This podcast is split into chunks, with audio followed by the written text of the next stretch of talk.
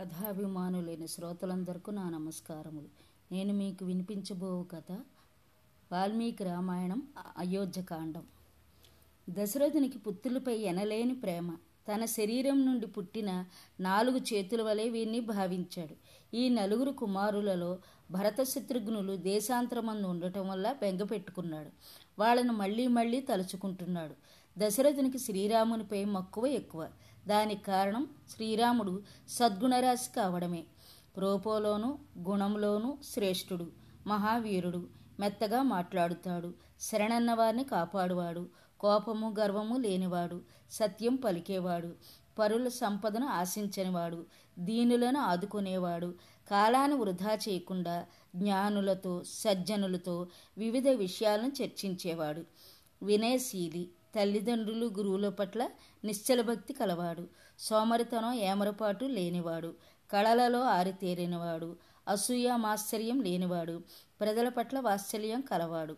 ఇన్ని మంచి గుణాలకు పాదైన శ్రీరాముడంటే తల్లిదండ్రులకే కాదు ప్రజలందరికీ పరమప్రీతి సకల గుణాభిరాముడైన శ్రీరాముడు తమకు ప్రభువు కావాలని ప్రజల కోరిక. దీనికి తోడు నేను జీవించి ఉన్నప్పుడే శ్రీరాముడు రాజైతే ఎంత బాగుంటుంది నేనంతగా సంతోషిస్తాను అని ఉవ్విళ్ళూరుచున్నాడు దశరథుడు. మంత్రులతో ఆలోచించి శ్రీరాముని యువరాజును చేయడానికి నిశ్చయించుకున్నాడు. రాజ్యంలోని ప్రముఖులను జానపదులను సామంతరాజులను ప్రజలను పిలిపించాడు.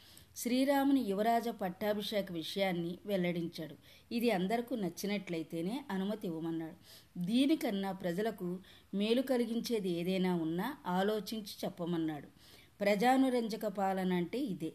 సభలోని వారంతా శ్రీరామ పట్టాభిషేకాన్ని సమర్థిస్తూ హర్షధ్వానాలు చేశారు. రాజాజ్ఞ మేరకు వశిష్ఠుడు మంత్రులకు అధికారులకు పట్టాభిషేక మహోత్సవానికి ఏర్పాట్లను చేయవలసిందని ఆదేశించాడు. దశరథుడు శ్రీరాముని పిలిపించాడు. శ్రీరాముడు వచ్చి తండ్రికి పాదాభివందనం చేశాడు. దశరథుడు శ్రీరాముని అక్కును చేర్చుకున్నాడు. బంగారు సింహాసనం మీద కూర్చోబెట్టాడు. చిరునవ్వులు చిందిస్తూ రామ నీ సుగుణాలతో ప్రజలను మెప్పించావు. కనుక నీవు యువరాజ పట్టాభిషేకం చేసుకోవాలి. నీ బాధ్యత పెరుగుతున్నది. మరింత వినయవంతుడు కావాలి. జితేంద్రుడు కావాలి అంటూ రాజధర్మాలను నూరిపోశాడు. తండ్రి వద్ద సెలవు తీసుకుని తల్లి అయిన కౌసల్య వద్దకు వచ్చాడు శ్రీరాముడు. ఆమె ఆశీస్సులు అందుకున్నాడు. వశిష్ఠుని ఆదేశం మేరకు పట్టాభిషేకానికి అనువుగా సీతతో కూడి ఉపవాస దీక్షను గైకొన్నాడు. శ్రీరామ పట్టాభిషేక మహోత్సవానికి అయోధ్య తనను తాను అలంకరించుకుంది. నగరమంతా ఆనంద శోభ తాండవిస్తున్నది. ఇది చూసిన మందర కంట్లో నిప్పులు పోసుకున్నది. కైకేయి అత్తవారింటికి వచ్చినప్పుడు వెంట వచ్చిన అరణపుదాసి మందర. పరుగు పరుగున కైకేయి వద్దకు వెళ్ళి పట్టాభిషేక విషయం చెప్పింది. కైకేయి చాలా ఆనందించి వార్త చెప్పినందుకు మందరకు విలువైన బహుమానాన్ని అందించింది. నిశ్చేష్టురాలైంది మందర. దుఃఖించవలసిన సమయంలో ఎందుకు సంతోషిస్తున్నామని నిలదీసింది కైకేయి. నాకు రాముడు భరతుడు ఇద్దరూ సమానమే. రాముడు పట్టాభిషిక్తుడు అవుతున్నాడంటే అంతకన్నా నాకు ఆనందం ఏముంటుంది? అన్నది కైకేయి. కైకే మాటలు విని ముక్కును వేలేసుకుంది మందర. రాముడు రాజైతే కౌశల్య రాజమాత అవుతుంది. అప్పుడు మాతో పాటు నీవు కూడా ఆమెకు దాసి అవుతావు. రామునికి నీ కొడుకు దాస్యం చేయాల్సి వస్తుంది. రాముని సంతానానికే తరువాతి కాలంలో రాజ్యాధికారం వస్తుంది. కానీ భరతుని సంతానానికి రావడం శూన్యం. కనుక భరతునికి రాజ్యాధికారం దక్కేటట్లు రాముడు అడవులు పాలయ్యేటట్లు చూడమని దుర్బోధ చేసింది. కైకేయి మనసు మారింది. చెప్పుడు మాటలు చేటుకు కారణం. తగిన ఉపాయాన్ని చెప్పమని మందరను కోరింది కైకి. గతంలో దశరథుడు ఇచ్చిన రెండు వరాలను ఇప్పుడు ఉపయోగించుకోమని సూచించింది మందర. ఈ సూచన మేరకు దశరథుని వలన వరాలు పొందడానికి కోపగృహలోకి ప్రవేశించింది కైకి. దశరథుడు శ్రీరామ పట్టాభిషేక వార్తను తెలపడానికి కైక వద్దకు వచ్చాడు. కటిక నేలపై ఉన్నది కైకి. తీవ్రమైన అలకతో ఉన్నది.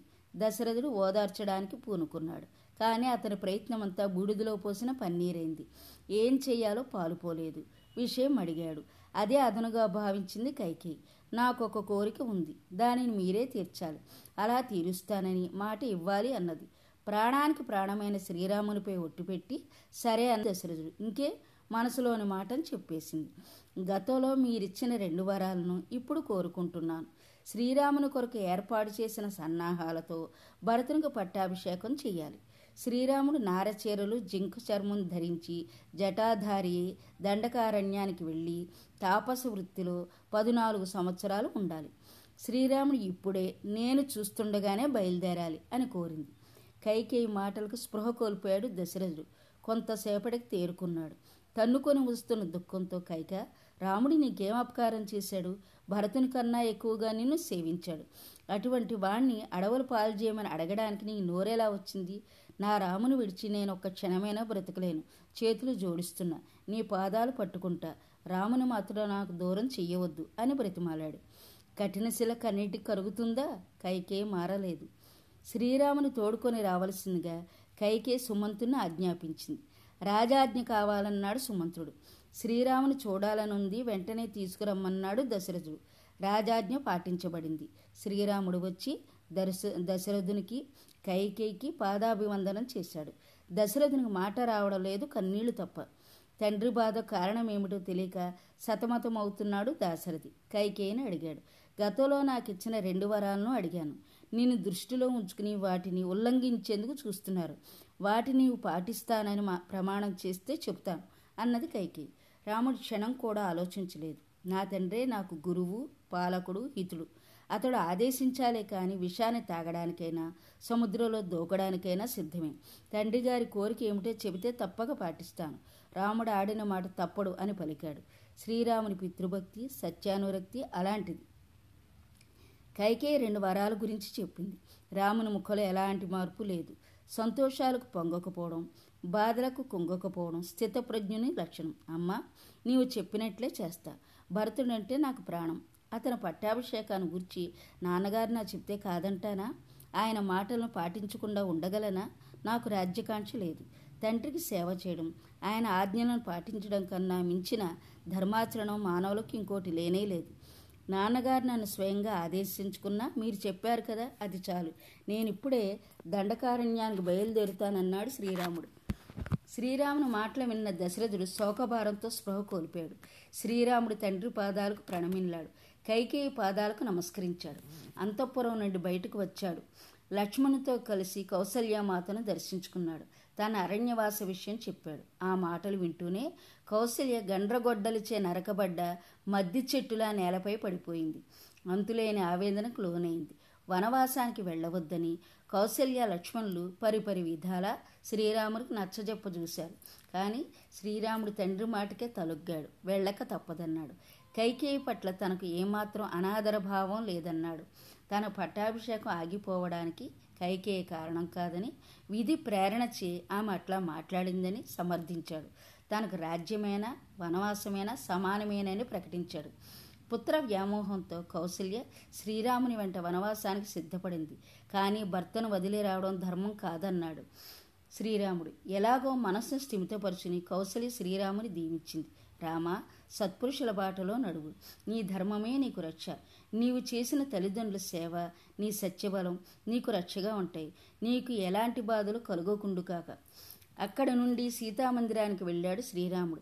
తన వనవాస విషయం చెప్పాడు. అయోధ్యలో ఎలా మసలుకోవాలో సీతకు తెలిపాడు. కానీ సీత రాముని వెంటే వనవాసానికి వెళ్ళడాన్ని నిశ్చయించుకుంది. ఆ మాట శ్రీరామునితో చెప్పింది. మీరు లేక స్వర్గసుఖాలు లభించినా ఇష్టపడను. పతిని అనుసరించడమే సతికి ధర్మం.